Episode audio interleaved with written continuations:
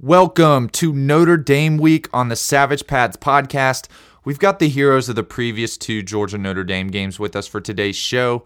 Rose Bowl champ Davin Bellamy is joining us to break down the play that saved Georgia's 2018 season against Notre Dame and discuss how Georgia's road crowd impacted that team and what was one of the greatest games in Georgia football history. And speaking of greatest games in Georgia football history, no game could be greater in magnitude than the 1980 national championship, which solidified Georgia as a national powerhouse forevermore. We've all seen the interception that sealed that championship for the Dogs, and now we have the opportunity to hear from the man who sealed the win himself. Scott Woerner is widely recognized as one of the greatest defensive playmakers in college football history, and it's my privilege to host the College Football Hall of Famer on this week's show. Scott and I will discuss his play in the 1980 national championship game, the similarities between that team and this one, and much, much more. In the show's final two segments, frequent correspondents Cory Amick and Caleb Guinn will return to the show to roast Georgia Tech for their loss against the Citadel, break down Georgia's performance against Arkansas State, and look ahead to the biggest home game in recent memory for dog fans. Before we kick off an absolutely loaded show, I want to tell you about the Georgia Bulldogs who we partnered with to make this episode happen. After years of capturing some of the most iconic aspects of Georgia football through photography, our friends at Wright Photo are now offering officially licensed prints and decals. From high quality prints and posters that are perfect for your dog cave to their all new UV, heat, and water resistant stickers that allow you to rep UGA on your laptops, water bottles, coolers, and cars. Wright Photo offers something for every dog fan. As someone with a Wright Photo print in my dog cave and a Wright Photo decal on the water bottle I take everywhere, I can attest to the addition these prints and decals make for a die-hard Georgia fan. And listeners of the show can save 15% off store wide. Just visit shotbywright.com today and use our discount code SAVAGE15. That's shotbywright.com, S H O T B Y W R I G H T com, and our discount code is in all caps SAVAGE15. Keep a piece of Athens with you wherever you are with an officially licensed photo print or decal from Wright Photo. Wright Photo helped us bring this loaded episode to you, so stay tuned.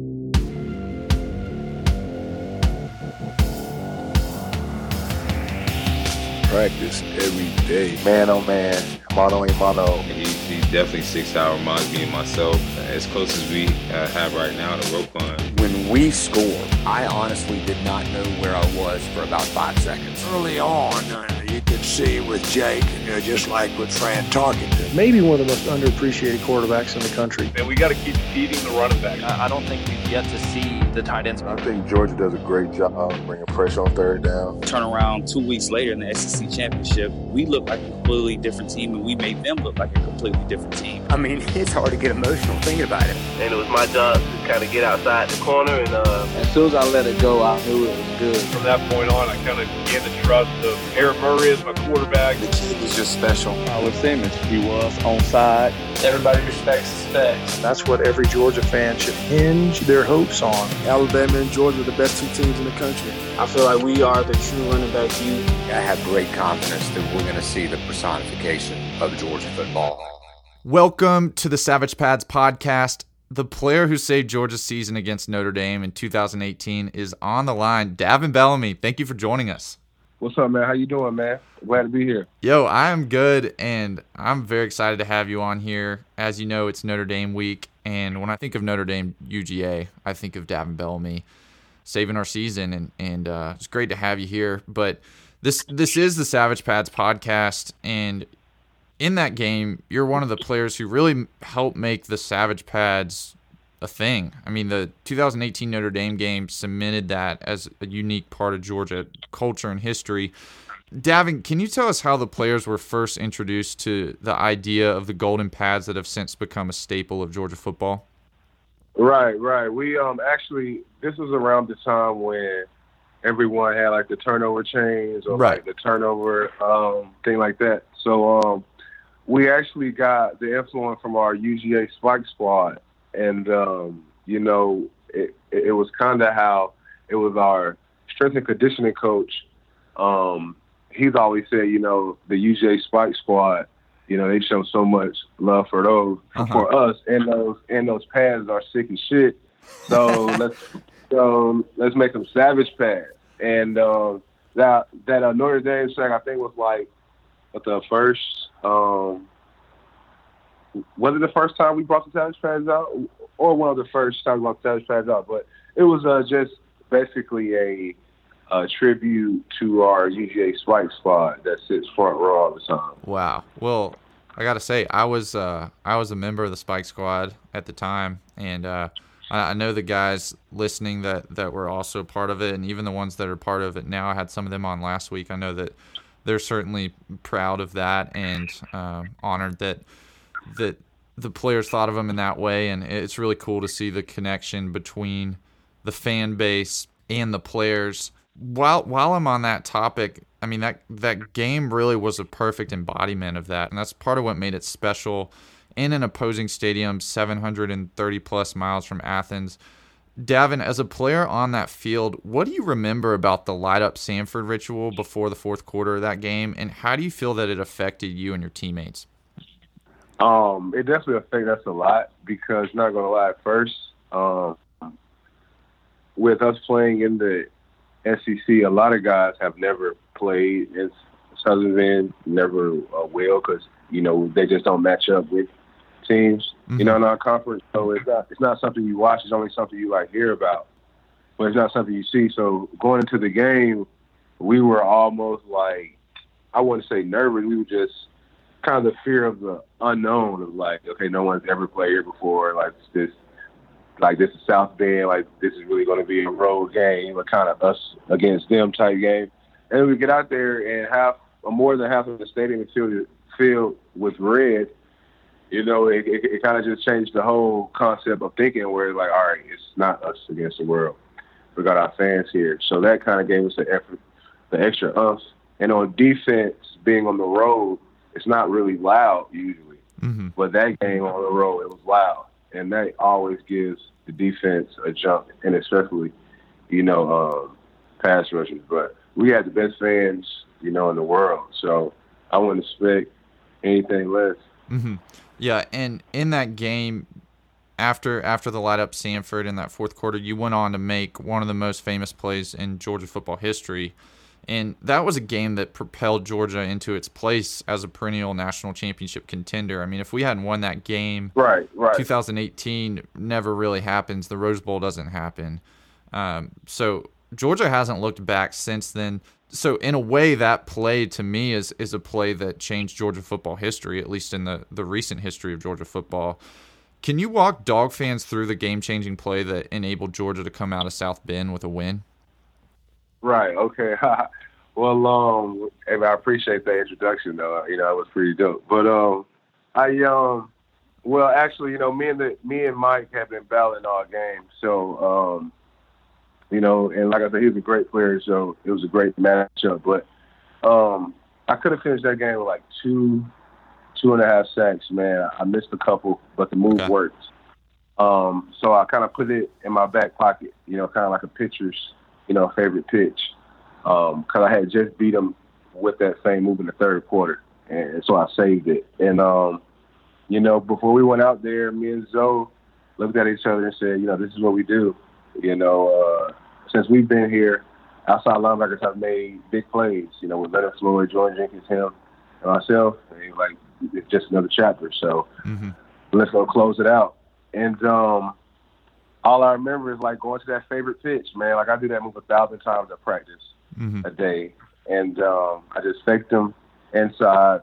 He shot the hands, man, and I knocked him down. And when I turned the corner, I was like, "Oh shit, I'm really here!" And I hear him say, "Watch out!" It's like it gets so silent when I turn the corner. Like it's quiet. I'm zero in. It's like dead silence, like mm-hmm. in my brain.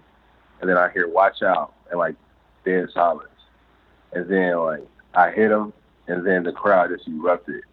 So it was like it was quiet, like slow motion, and then boom, it, it was it was it was it, it was surreal. Um, it was surreal, but uh, yeah, I mean that was a yeah. You, you, hey, you got me over here thinking taking a stroll down memory lane, man.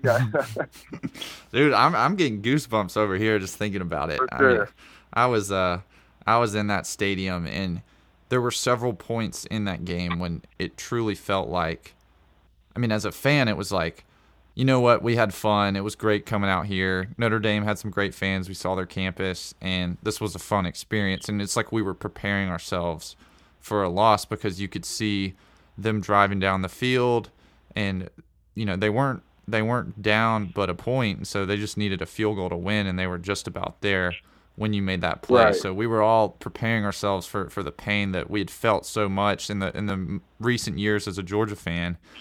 And that play is like it's changed everything because it was like we really did it. And uh, and of course, you know they, they put the Savage pads on you, and, and it was a, a celebration for the ages.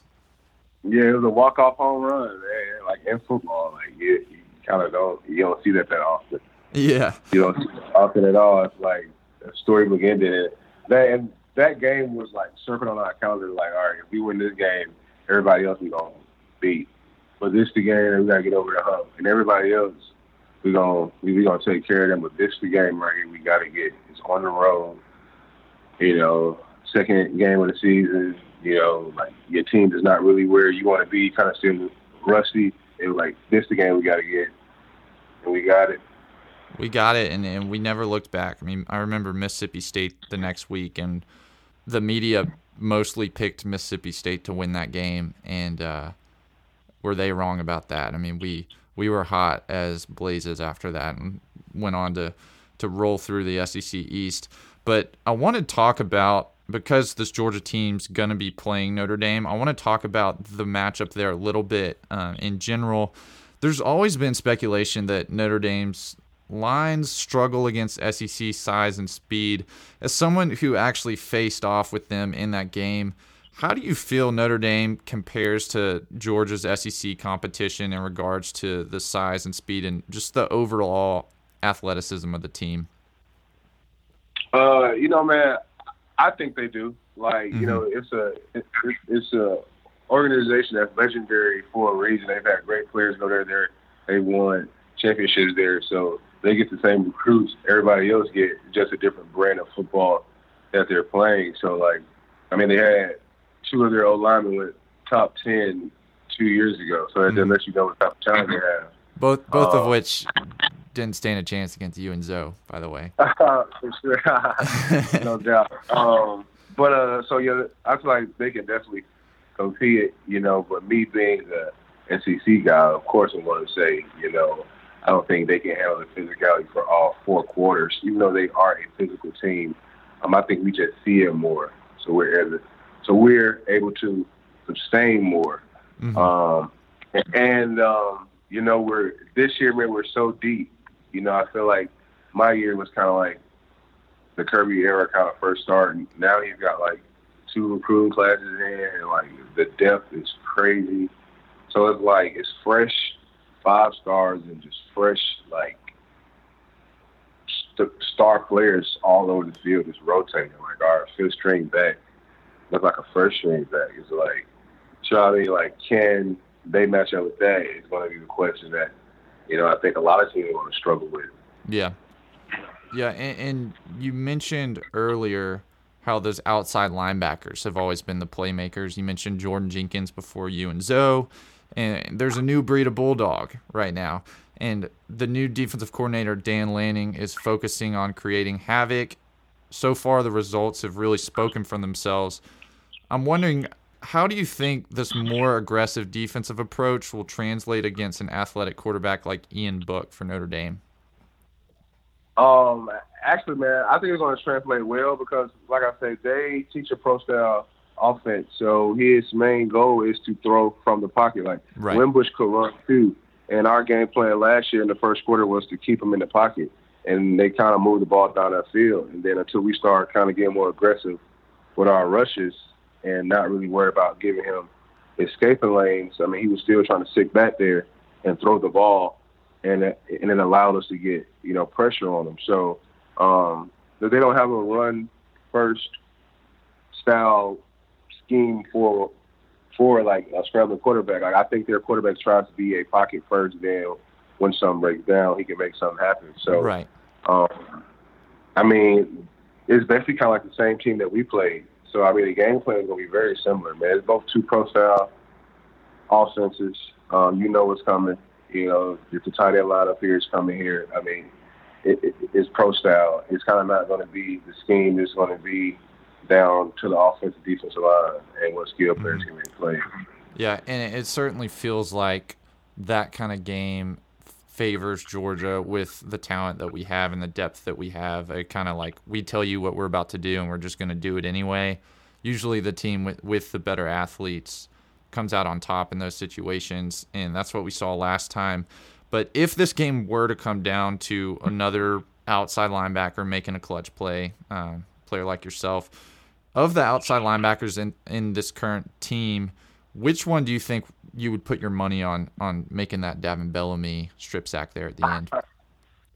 Uh, uh, I like um, you know, I like all of them, man. They uh, they remind us of uh, when it was me, Jordan, and Leonard, mm-hmm. and so where you just got like four guys and the other two that's backing them up will go start anywhere else. Right. So it's, they're in that situation right now, and one thing that we hated, Mizo, Jordan, and, and and Flo was one of the people who tried to say who was the better out of us four because we know we all have four different styles of game and can bring four different types of things to the game. Um, so I don't really want to, you know, say which one I think is going to make a play because yeah, that's fair. All of them can ball. Yeah, all of them can ball, man. And I know what it feels like to be in that situation where everybody's like, okay, somebody said Lorenzo's better, someone says Zoe's better, someone says Slo's better, someone says Davin's better. You know, um, all of them are unique rushers in their own way. And when you have four rushers like that, you can line them up anywhere. Uh, on the field at the same time, like Georgia does a lot on their third down packages, and just let them cause havoc. Um, so I like all of them, man. I I was there when most of them was on their recruiting visits, mostly all of them. So I got a good relationship with all of them. You know, they still hit me up. You know, um, I'm just excited to see them, man. Like Georgia's turned into outside linebacker youth, and I love it. Yeah, yeah, absolutely. Well, last question for you, Davin. Uh, I know you got a busy, busy NFL schedule over there, so I want to wrap this thing up. But I am curious, what is your score prediction for this game? I, I feel like I know who you're going to pick to win, so I just got to jump straight to the score prediction. Uh, for sure, you know I'm gonna say Georgia. Uh, but like I say, I think both teams have a lot of talent. Um, I think it's gonna be a 24-17 game. Whoa. It's gonna be 24-17, 24-17. Um, but like I say, I I just think um, I just think our depth we're gonna get them, and we're stacked. Yeah, absolutely. There's there's no doubt about that at all. Well, Davin, thank you once again for for joining us on the show. I know the listeners really enjoyed hearing from you again, and uh, it, it means a lot that you were willing to come on. Thank you again. Thank you for having me, man. Go dogs. I'll be a dog till I die. Till I die. And for part two of our Dog Till I Die segment, I've got college football Hall of Famer Scott Woerner on the line. Scott, thank you for joining us. Thanks for the opportunity. Absolutely. Well, Scott, as you know, it's Georgia Notre Dame week. And of course, I want to begin by asking you about the Georgia Notre Dame National Championship in 1981 that you were a major part of. Can you walk dog fans through that glorious interception that sealed the Dogs' most recent national championship victory? Well, it, it, there's I had two interceptions during the game, and the one in the end zone mm-hmm. was the first one. The one at the end of the game, which I probably should have dropped, um, was was uh, Blair Keels being rushed by uh, uh, might have been Jimmy Payne or Eddie Weaver, and and uh, makes an errant throw and he and he throws it right to me on the on the out of bounds. If I'd have if I'd have gone and dropped it, we'd have gotten another ten yards added on first ten our ball away we go. Mm-hmm. I catch it and uh, you know we end up with the ball on the about the fifty, but uh, I still have the ball. So that's uh, that's the important fact of that uh, that particular play is that I held on to the ball and even though the little guy from the little ball boy from Notre Dame was uh, attempting to uh, uh, get it away from. me, yeah. yeah. No way you're giving up that ball. No. Well, while while that national title game and, and that play in particular is, is likely what you're best known for among dog fans, you were instrumental in a regular season victory over Clemson that allowed Georgia to make that title game in the first place. With similar postseason implications in this week's matchup with Notre Dame, what do you think it will take for this Georgia team to propel themselves into another national championship run? You know, I was up at I was up at the game um, two years ago, mm-hmm. and and what a fantastic time I had! What a, what a great location, and and what it boiled down to in that game was who made the plays, mm-hmm. and and that's what we'll see uh, uh, with with Georgia and Notre Dame meeting again. Is is you know who's going to who's going to be able to come out and make the plays, whether they be turnovers, whether they be touchdowns, um, and and you know it, it's easy for everyone to speculate on, on who's going to win the game, but obviously they both have great football players, right. uh, you know, on each end of the ball and uh, you know, Georgia's been close over the years, uh, you know, in playing and competing for the national title, and they haven't made the plays. But then again, neither has Notre Dame, and and they're both right in the top this year, uh, and both have a great opportunity. And, and we're going to find out uh, uh, who wants it bad enough by uh, by who makes the plays and, and how it turns out. Mm-hmm. And one of the players who will certainly or hopefully, I guess, have the opportunity to to make some plays is your nephew, tight end Charlie Woerner. Like yourself, Charlie had to wait his turn to to gain a larger role at Georgia, but he's undoubtedly a very special player and he has the potential to impact his team in the same kind of way that you did with yours. It feels like now's his time to do that. What kind of advice were you able to give Charlie going into his senior season? I'll be honest with you. I've stayed out of the way because you're really dealing with a, a, a different animal now. It mm-hmm. is it is these guys are they're well schooled. Kirby's done a great job, you know, m- motivating them, and, and there's nothing I'm going to say to him that he hadn't heard already mm-hmm. from a, a, a, thousand other people, other than you know, good luck and and, and make you know good players and, great players make big plays, and and uh, his opportunity is now. So it's uh it's up to him he'll and, and you know, gosh, he's done nothing but but uh, help guys score touchdowns, and and uh, as long as you make make that happen, he'll uh, uh, it'll all turn out well for him in the long run. Mm-hmm. Just just curious, while we're on the topic of Charlie, and it is a different animal now, so I'm curious, how do you think college senior Scott Woerner would fare in a one-on-one matchup with college senior Charlie Woerner? Not well. he's, he's 250 pounds. I was barely 200. Uh, six foot tall. He he he is as fast or faster than I was uh, uh, easily uh, at 250 pounds, and he's just a great athlete. He can leap through the sky. So, yeah, I mean, he was a he was a high school uh, high hurdle uh, champion. Uh, uh, uh he's he's a I, have been accused of being a good athlete. He's a he's a much better athlete. Um, so, and, and, that's obvious. I, I, doubt we we were talking amongst our, our 80 team uh, on on Labor Day weekend. We had a get together, about eight or nine of us, and, and we probably wouldn't get on the field today if if we came out now. We would mm-hmm. not be able to play because the the players are so much faster bigger and stronger. Mm-hmm. Yeah, we'd, we'd we'd be uh, we'd be watching. And yeah. I, that being said, you know, I, I, it, it, there were we weren't slow uh, and we weren't bad. We didn't miss tackles, that those kind of things, and uh, and, and we played smart. So, yeah, it was they're good players, but uh, boy, the talent now is is, extraordinary. Mm-hmm. Well, you as a player who was accused of of being athletic did help your team win a national championship in your senior year. And I'm curious, outside of of having a senior leader named Woerner on the roster, are there any other similarities that you see between this 2019 Georgia Bulldogs team and the 1980 team, 1981 championship team that you were fortunate enough to be a part of? I, I, you know, I really do, and and, and it's their offensive line. They're Okay. they're there. There's a bunch of leaders on that offensive line that, uh, you know, everybody can say what they want. Running backs don't go unless the offensive line goes, and and so uh, these guys are really something. Uh, they are they are impressive, and uh, I don't think they've been tested yet. Uh, we'll, we'll find. I'm sure they they will against the uh, Golden Domers. There's no doubt about that. But uh, I, I see that uh, just in the way they operate on the field and, and the games I've watched. Mm-hmm.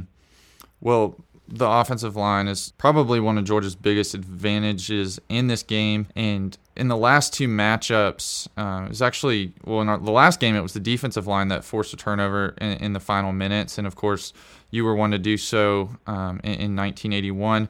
A huge emphasis of this Georgia team is creating what the coaching staff calls havoc plays on defense.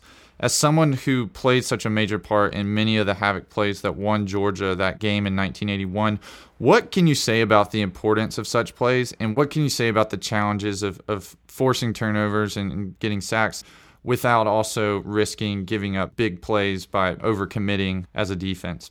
Miss, missing tackles and and uh, well, it's huge. But uh, uh, you know, I go back to South Carolina in 1980. George Rogers has already run over me twice, and the the third time I knew better than to attempt, and so I'm going in.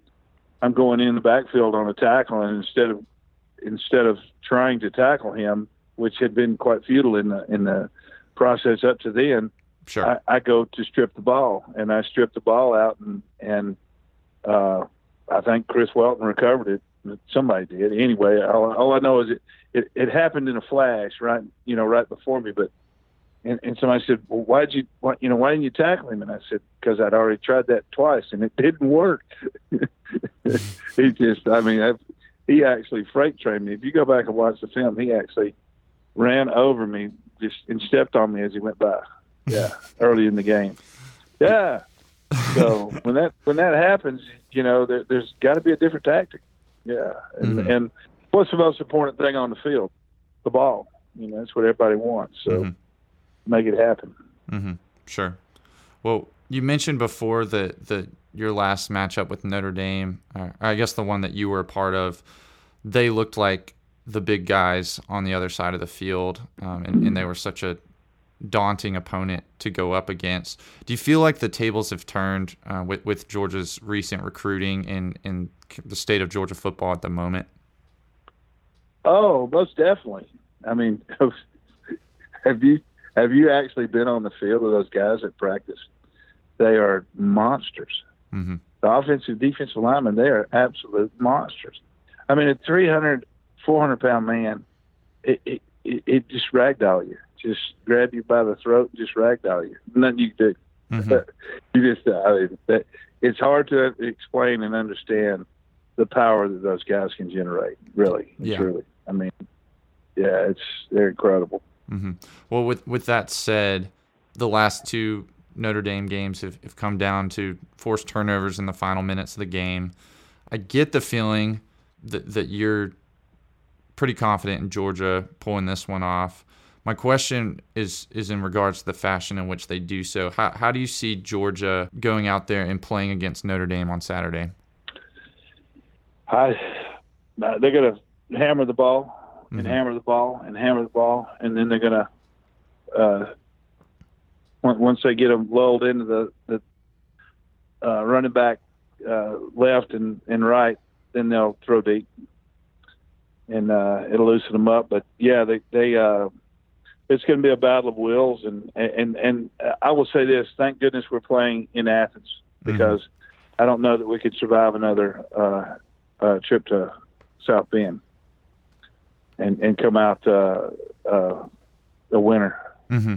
Yeah, well, it, it certainly did help that we had at least a 50-50 crowd at that game. I know you were there, and uh, I was I had the opportunity to be there as well.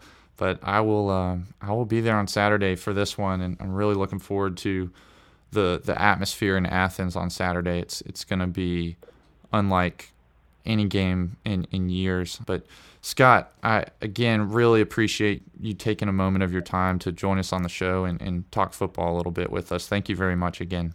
You bet. Anytime. And go dogs. Go dogs. All right, now it is time for the Savage Pad Savagery segment with frequent show correspondent Cory Amick. Cory, what's up? Hey, Dag, how are you, man? I'm good. I am ready to roast Georgia Tech because in front of a home crowd of several hundred people, they fell to the Citadel in overtime last Saturday. But it gets worse. The Jackets actually won the game on a walk-off touchdown run with four seconds remaining. Crowd's going wild. Players are celebrating the victory. And that's when it came to the players' attention that head coach Geoff Collins called a timeout just before the ball snapped. Now, Cory, what do you think Coach Collins saw that led him to use a timeout in that moment? So, Doug, I don't know if you saw this in in the off season, but Geoff Collins has this weird fixation and almost like fetish for Waffle House.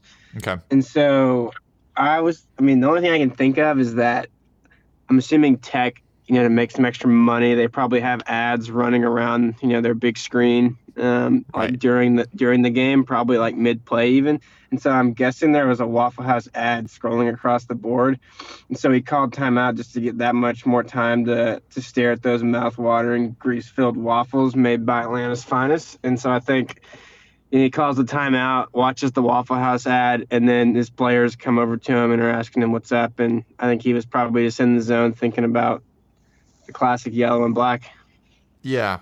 Wow. That's really unfortunate that the Waffle House ad came on at that point, but something to keep in mind moving forward in the season because that's something that, that could affect the Jackets down the road without a without a doubt. And in this game, it wasn't just Waffle House that that got to Georgia Tech. The triple option offense of all things was their kryptonite all game long as the Citadel kept the Georgia Tech defense guessing on which of the three options they would go to. Cory, you're a football guy. For our listeners at home who don't understand the triple option, can you explain what it is about the triple option that is so confusing to a group as notoriously smart as the Georgia Tech football team? All right. So, to my knowledge, um, you know, I played flag flag football when I was in like fourth grade. So yeah. this is where I'm coming from. But expert triple option involves three options. So I'm sure the younger audience and some of the geniuses at Tech, um, you know, are more familiar with the RPO. We hear, you know, run pass run pass option thrown around a lot now. Um, so it's like that, but without the pass, and with two more R's. So it would be the RRRO if someone's trying to, you know, make it in today's lingo. Right, millennials. Um, so your three, yeah, yeah, exactly. So your three options for who will run the ball are the quarterback, the halfback, and the fullback. Um, so there's your three options, and the play can either go left or right. If you go up the middle, you're still somewhat going left or right, unless you just follow the center straight ahead, which you know sometimes might work. So it based on like simple multiplication rules, which for tech students they should they should be able to nail this. That's six total options as far as what could happen on any given triple option play. So it's really like a six so, tuple option. Yeah, so I mean, they should probably rebrand the name. We should talk to a lot of those FCS schools, but so any decently coached team understands. Um, so you know, this is excluding Michigan and Tech, based on what we've seen recently. The most effective way to shut down the option is to take one of the options away. So either play the pitch or the dive, um, but don't try to defend both at once because um, you'll just get beat. And so perhaps the most difficult aspect that Tech failed to grasp is that everyone has a man and you have to stick to them no matter what. And so I think that was a lot of pressure on those tech players to have to stick with one guy. Mm-hmm. I think one guy might have been too much. I think they might want to switch it to each guy covers half a person. Okay. And then, you know, that might just be a little bit easier for them to grasp at first until they learn how to defend such a, a difficult offensive style. Yeah, the whole one on one thing can be confusing because you don't know always which guy's your guy, and it can get tricky, especially for really smart people. Now, in your opinion, what do you yeah. think could could best help Georgia Tech prepare for the triple option moving forward? Let's see. I think I think Tech should think about transitioning into a triple option team. So it seems like if they would have had almost I don't know two decades under the same coach of preparing for this type of offense day in and day out in practice, uh-huh. that they would probably have more success in the future defending it. So maybe Right. they switch to an offense like that down the road. I don't know. Yeah, it seems like if they switch to a triple option offense, then their defense would go up against it every day, and games like this would be very easy for them. So that is a, a really creative idea, Cory, and um, I think someone could get paid a lot of money to, to come up with that kind of idea at Georgia Tech. So you, you could have um, Yeah, maybe someone could even come out of retirement. yeah, that's uh, there. There are plenty of retired people that that ran the triple option at some point. Many of whom are in retirement homes now. But head coach Geoff Collins called this game another bump in the road for the Jackets, and he later cited a lack of energy as a reason for the loss. But we've seen plenty of energy in the Jackets dance videos that they posted all summer um, across social media channels. In your opinion, Cory, why is it that that same dance energy we've seen from Tech players on Twitter has not translated to on the field results for the Jackets? And do you think that revolutionary and newer approaches like weightlifting could be beneficial alternatives to all the dancing? So I think you gotta you gotta look at like what's popular in today's society, and so I think across the board there's a, a strong positive correlation between the number of players a team has that are SoundCloud rappers and the success that a team has. So you look at Tech's roster. To my knowledge, none of these guys are SoundCloud rappers. A few of them were featured in these dance videos, um, but I think these dance videos would have been much more popular on Vine. But you know, Rip Vine, that's not around anymore. Right. So I think because of their lack of going viral, they're just not getting gassed up like some of these other teams are. Um, and so I think the only thing I think they could possibly bring them back is if you know they get a video of the strength and conditioning coach just pumping up one of their dudes when he's squatting like 135 and everyone goes wild. Um, and maybe that video can can get them that energy to to get back on the right track. But it's definitely tough when I think they're kind of stuck in like 2008 um, when you know the rest of college football is definitely you know on the right trend of the 2019 social media vibe.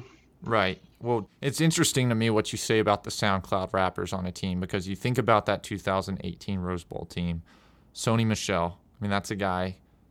I made a song with him, Dog Till I Die, Yeah. humble brag. And Wix Patton's a guy on the Georgia team who's who's been a SoundCloud rapper and who has gained a big following among players on the team. And it does seem like there's a strong correlation between SoundCloud rappers on a football team and that football team winning lots of games. Um, and one thing about SoundCloud is you can't make money on it, uh, not when you're a college athlete, but money does always come into play with, with these kinds of games. And Cory, last week you broke down how Tennessee paid BYU to humiliate them at home, but how that was actually just a business move that led to greater alcohol sales in the stadium and an overall net gain for the Volunteers athletic department. How do you think Georgia Tech can justify paying $400,000 for a home loss to an FCS opponent? So I don't think Georgia Tech's quite on the hot seat to justify this um, this money yet. Um, I read a report earlier talking about how in 2018, four Georgia Tech officials, which were all earning six-figure salaries, basically just lined their pockets with bad money, with little or no accountability. Three of them misused taxpayer funds and exploited relationships with the vendors that Tech was using. Mm-hmm. So they had parties like in football suites, courtesy of the bookstore vendors, golf outings during work hours, routine meals, and after hour drinking, all billed to taxpayers. And then the fourth official actually went on a pleasure trip to China to show products for a vendor whose board of directors he sat on, and he charged the school for his travel expenses. So I think you, know, you got to look at that, and they're still working through that expense. And then they're they're actually their former VP of campus services convinced Georgia Tech bookstore contractor Barnes and Noble, shout out to Barnes and Noble, to pay thirty-five thousand dollars a year to Georgia Tech Athletic Association for a football suite. Which you know that's cool. Barnes and Noble, they can you know go up there, read, and watch the mm-hmm. game. But Is that where the, player, is that where the students go during the game? Because the student section, I yeah, didn't to my any knowledge, to, yeah, to my knowledge, the students well, the students are supposed to be able to go there, but it says that the donation was to be tied to the contract for the purposes of student outreach. Over the next five years after this this contract was signed, the suite was used by the VP and his buddies, pretty much game in and game out. Right. So I'll wrap this up with a heartfelt I'm sorry to Barnes and Noble for having to pay for Georgia Tech employees, friends, and their families to attend football games when Barnes and Noble could have been doing something a lot better with their money. Yeah. Also, you got to wonder if Tech supports the troops because they put all those Citadel cadets up in the nosebleeds with the sun glaring on the whole yeah. day. So bad PR something move. to consider there as well. Yeah. Yeah. yeah that's a interesting, uh, interesting perspective there from from uh, one of America's own Cory Amick, and it really didn't answer the question at all. Cory, thank you for joining us as always. Yep. Thanks, Doug. See ya. Now we have Caleb Guinn, guest analyst, back with us. Caleb, it's Notre Dame week. What's up, bro? Hey, man. Wow, it's going to be a good week. It's going to be a long week up to the up to the game, but I sure am excited. It's going to be wild. Yeah, I'll be honest. It's going to be a tough work week because there's there's something very very important this weekend that's going down, and how do we wait for that? Like, I don't know. I always thought like one day when I'm engaged and like people's engagements are like eight months and stuff, and like I'm gonna be like, how am I gonna wait for that? That's how I feel about about the Notre Dame game this week. Yeah. Like, how are we gonna wait a whole week for this game? that's a that's a great comparison. Great are you gonna go? Expert analyst analogy there. I will be at the game. I'm going with my friend Billy. Shout out to Billy, um, my guy Billy. Yeah, we're gonna have a great time. Man, well, I'm gonna go down there and just get as close to the stadium as I can, close to the dogs as I can. But um, I'm not gonna get in, but um, I'm gonna make the team better because I'm as close as possible. Yeah, so. you got to be in ath. You got to kind of like give off that positive energy to the stadium and at least look into it, like over the bridge at some point before the game, and that way you feel like you've done everything you can and maybe you'll get lucky and, and come across like some drunk student that's giving out his id to whoever wants to get in for free um, or something yeah. like or or you know maybe a listener of the show um, will we'll see you and say hey i recognize you because i hear your voice and i know what your face looks like because of the way your voice sounds and you must be on that show and i want to give you a ticket to the game. Man wouldn't that be something? I gotta i gotta make sure i speak up down there in athens. Yeah yeah, it is kind of funny though. I mean, I feel like people know what you look like just because your voice, but they don't. So, um, all six of our listeners are are not even going to know it's us when they see us. well, anyway, I, I do want to talk about last week's game before we we get too much into Notre Dame. The good, the bad, and the ugly from Georgia versus Arkansas State. Caleb, what'd you see that was good? What'd you see that was bad? What'd you see that was ugly? Um, good. I think just an overall clean game, uh, specifically from the defense. Um, just just seeing the defense do what they do. I mean, we know a good bit about the offense and what they're capable of, mm-hmm. um, and just being able to see kind of some of the new players, um, not necessarily new anymore, and now it's just time to be consistent. And uh, we're kind of kind of seeing that as a defense. Yeah, I, I just gained a, a lot of confidence and the team as a whole as being just a, a sound, um, you know, capable team of doing some good things. Even though it's you know it's Arkansas State, right? But just being consistent overall. Um, was really good to see for me. Sure. And I want to talk about the offense because I saw a lot of good on the offense this week. It seems like they're gelling more. It seems like things are coming together in the passing game. And I was very encouraged to see Dominick Blaylock step in there and play like a starter, make a big play, have over 100 yards, have a touchdown, and just carry himself with a professional demeanor. Obviously, George Pickens made a heck of a catch, and that kid has been a human highlight reel since he's been in Athens. I'm encouraged to see the young guys step in there and, and step up and look like they're going to be a big part of this offense because I think we need those kind of playmakers come late in the season when we're playing Alabama and hopefully, you know, if, if we have the opportunity to play in the playoff. Mm. Yeah, and it's crazy to think, you know, a few weeks, months or so ago, um, we were talking about the wide receiver core just being kind of sketchy, not really knowing what's going on with it. I mean, us dog fans kind of knowing the recruits coming in and mm-hmm. kind of what we had. Um, we kind of had an idea, but to see it being played out and to see the talent and the um, just the kind of players that we have is really cool to see. Mm-hmm. You know, at live action instead of just uh, speculation and you know hope So that is really cool to see. Yeah. Blaylock and Pickens and the guys kind of showing out. Yeah, and Terrence Edwards came on here and, and was telling us about this receiving group. Which, by the way, it was tough to see Trey Blount not score on that because Terrence has always been very high on him the two times he's come on the show. And I really, really wanted to see him score that touchdown there, and he came about an inch short.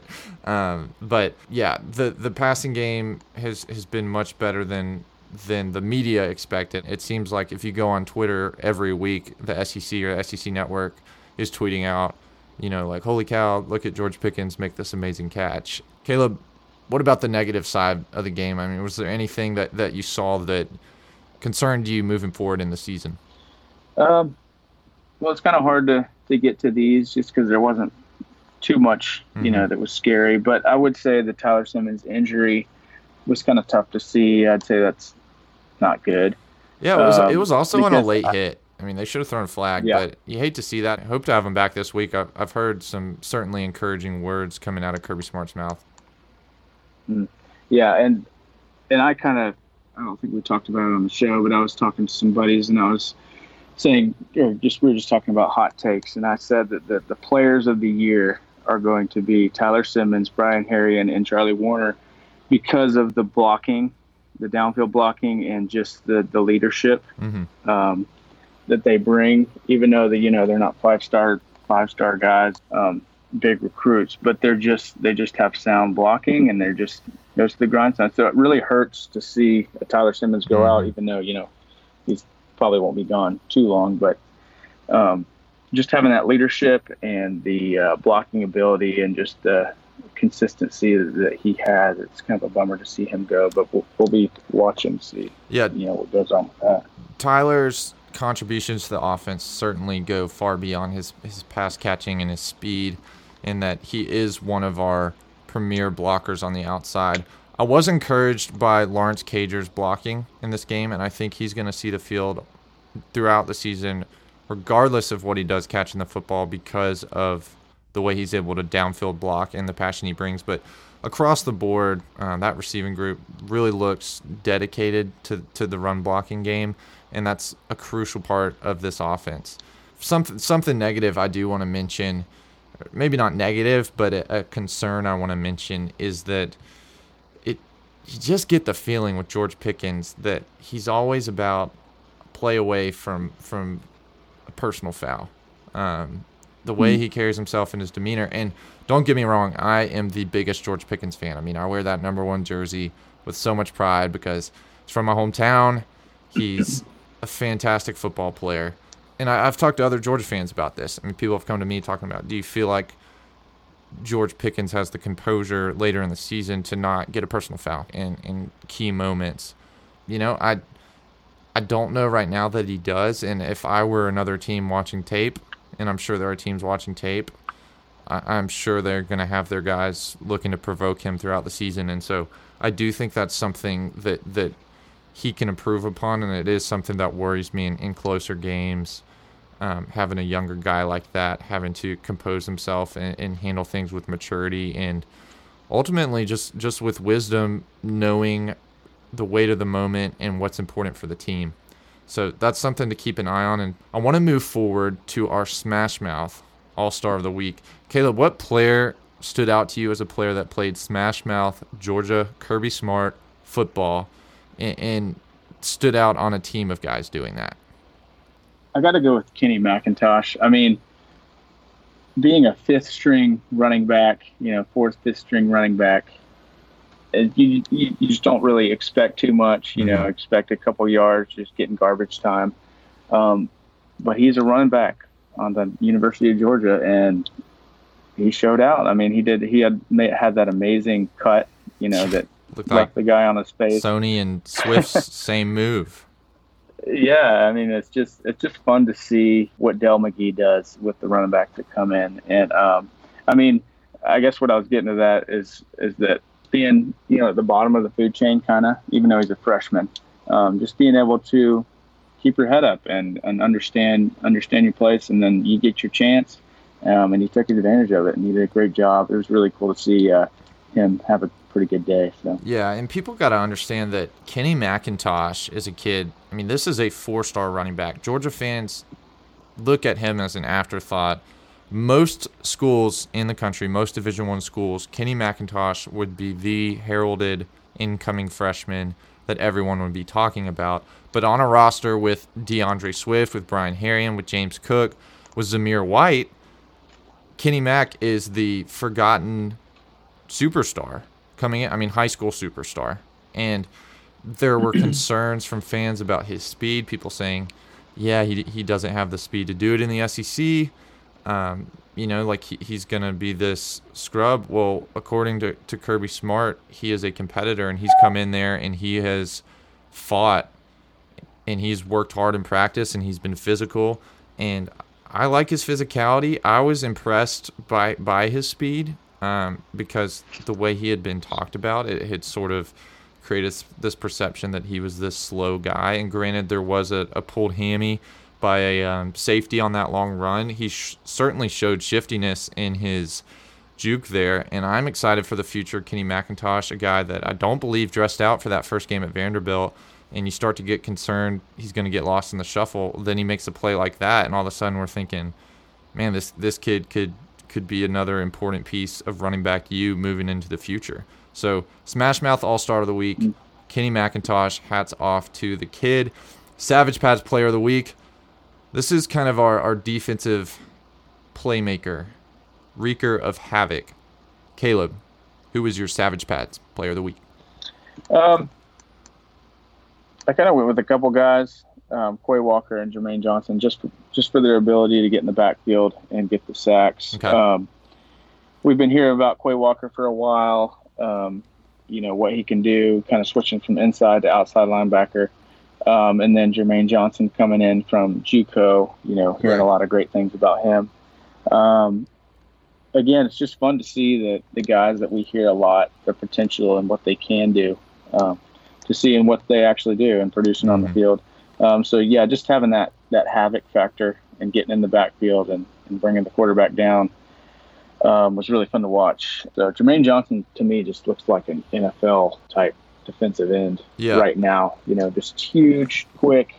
Um, he just looks like that guy, and if he can kind of hone that in and and, and you know get his craft down, uh, I see him as being a big factor for us. Mm-hmm. Davin and I talked about this earlier, but the number of pass rushers that we have at outside linebacker is just absolutely astounding. And Jermaine Johnson is a guy that came in. I heard comparisons to Leonard Floyd, who, of course, was a top 10 pick in the NFL. And he's not even starting the game with the team, although he is seeing the field quite a bit. But he does look like an NFL outside linebacker. And happy to see him uh, be our Savage Pads Player of the Week here. Well, Caleb, I want to move into the pick six segment, and got to begin by by reviewing last week. We just did the Georgia game. You had the Dogs winning by 42. I had the Dogs winning by 38. Dogs won by 55, so you got the extra point there.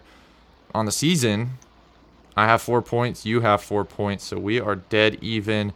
And we're finally at a point where there are enough good games to actually do the real pick six, where we're picking six games and then picking the Georgia score as the extra point.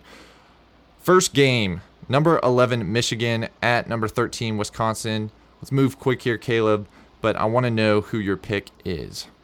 Um, I'm going to go with Wisconsin. This this will be a fun game to watch. I just don't have the faith in uh, in Harbaugh. Yeah. I, it just doesn't seem. I mean, he's got ridiculous talent, and um, you know, Shea Patterson's a quality quarterback, uh, but I'm just not seeing it from him. hmm Yeah, I'm going with Wisconsin, and the sole reason is I think Michigan is absurdly overrated.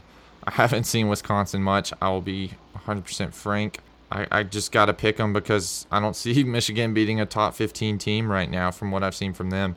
Next game, this is an SEC matchup that, that's interesting to me. Number eight Auburn at number 17 Texas A&M.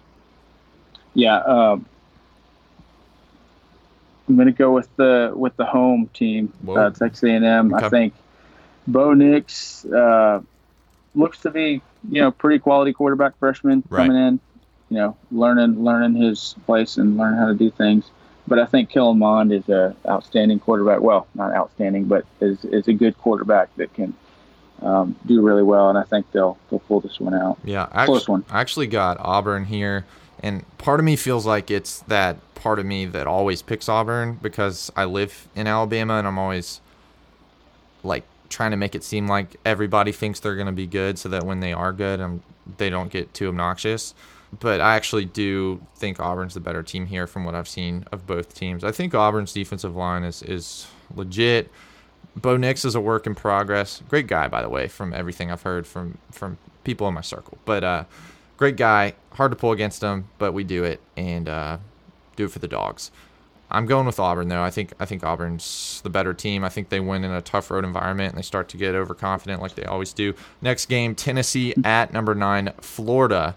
Florida just lost Feleipe, which everyone is very sad about, and I, I sincerely mean that thoughts and prayers up for for the kid and uh, just an awful injury that that he suffered. Tennessee's looked really really bad to start the season, but they might be back now. I mean, they had a big big win over Chattanooga last week. Caleb, who do you have in this one?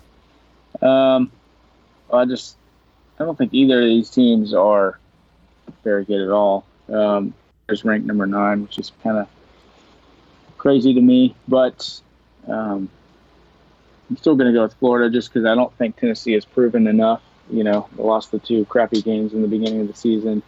Um, Chattanooga's not much competition. Mm-hmm. Um, Florida's new quarterback seemed to play pretty well um, when he came in, and uh, so we'll be watching that down the line. But yeah. I think Florida just pulls this one out.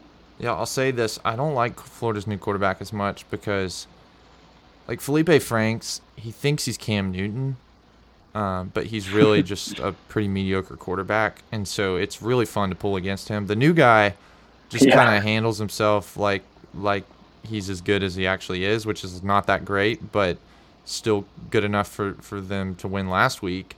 And it, he's just not as good of a villain. I mean, it's like getting rid of the Joker and then putting in like some clown, you know, from from the carnival. It's it's not the same. Not the same charisma not punting the ball in the crowd after the games, not saying I do this to the camera over and over again right before throwing an interception. Just not the same player. It's really going to be less fun to watch them. I part of me wants to pick Tennessee in this game because Florida's so overrated. It's insane. But I think Florida's going to get another one here and keep winning games against bad teams in ugly fashions and keep their high ranking until they get absolutely slaughtered by Georgia later in the season. And that is as unbiased of a way I can say that as possible. I just, just do not think they're good. um, and I know that comes across as very biased to, to everybody. But next game, number 16, Oregon at Stanford. Stanford got absolutely destroyed by USC. Um, so I'm going with Oregon on this one. And I know that was one of your playoff teams, Caleb, so I get the feeling that you will too. Yeah. Um, yeah, Stanford's just not a good team, straight up. And I think Oregon is a good team. I think Justin Herbert's still a really good quarterback, a good NFL prospect, and sure. I think we'll kind of kind of see that down the line. And I think it, it we'll see it in this game yeah, too. we'll see. And I hate to go with Oregon because if it means Oregon's not that bad, which means Auburn isn't that bad, which I hate. And so because I want Auburn to be bad because I don't want to have to worry about them because we got them later in the season. Next game, number 22, Washington at BYU. BYU's beaten USC. They beat Tennessee, as we all know, and I still I cannot pick against my guy Jacob Eason. I just can't. Do, he's my guy. I mean, that's that's been the two words for him from day one. I'm going with my guy Jacob Eason, number 22, Washington, winning on the road at BYU. Yeah, I was about to say we're we're probably going to be doing this all season, just cheering for our guy, um, Jacob Eason. But yeah, I'm going with Jacob Eason. It, BYU is kind of a fun team to watch. Their coach is is really charismatic and kind of a seems like a cool guy and fun to watch. But uh, got to cheer for my guy. Yes. Last game before the extra point. Number 10, Utah at USC as I mentioned earlier, USC beat Stanford by 25, but then they lost to BYU in overtime by three here recently. I'm going with Utah. I can't trust USC right now. Utah's a top 10 team. They beat Bama one time. Whatever. um, I like Utah. I really do like Utah. Their their quarterback's really fun to watch. Um, they did a fun little story about how hard he's worked and you know like the, the um, his diet and what he's done to become a really good quarterback. And it's, so I'm kind of cheering for them. I like Utah. Um, I, I, like them as kind of an underdog in this season. You know, maybe coming into the playoff picture, possibly, maybe not, but we'll see. I like Utah. Okay. And of course, the extra point, number seven, Notre Dame at UGA, number three, at nighttime. Oh man, I can't wait. But before we get all talking about the game, I want to hear your score prediction, Caleb. Yeah, um, I really do. Usually coming into these games, I'm, I'm kind of skeptical. I don't know how we're going to do, but this game, I feel pretty good. I mean, okay. looked at stats and, and watched game, you know, film and just kind of looked at Notre Dame, and per usual, they look fairly overrated. Um, I mean, it's hard to say that, you know, as we're about to play them, but uh, I think we do control this game pretty well. Um, their run defense hasn't done too well, and our running game has done really well. So um, I think our offensive line does really well against uh, Notre Dame, and I think we control the game all the way. So then I'm going to go with the 38 to 17 in that score, um, and they kind of score in the end on some jump time. So we, we control it pretty much the whole game, 38 17. Gosh, I thought I picked such a weird score that ours would be way different because I don't think I've ever seen Georgia score 37 points. It just feels like a weird score, even though it's a football score. But you feel like yeah. 42 or 45 would, would better fit, or 35.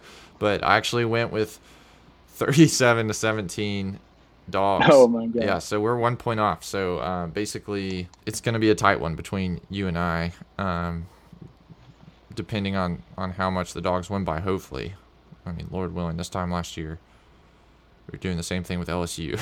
so yeah. you, you, never do know what team's going to show up. Um, but I've heard Notre Dame. I don't know. They're they're feeling confident, and I mean, I know some some Notre Dame fans that think it's going to be a game. I know Georgia fans that think Georgia's going to absolutely crush them. I watched Notre Dame for a little bit, and pretty impressed uh, for, for, the most part from from what I saw. But again, they haven't really played anybody. We haven't really played anybody. This is really the first game of the season. Everything else has been preseason for this, and we're just going to find out what happens.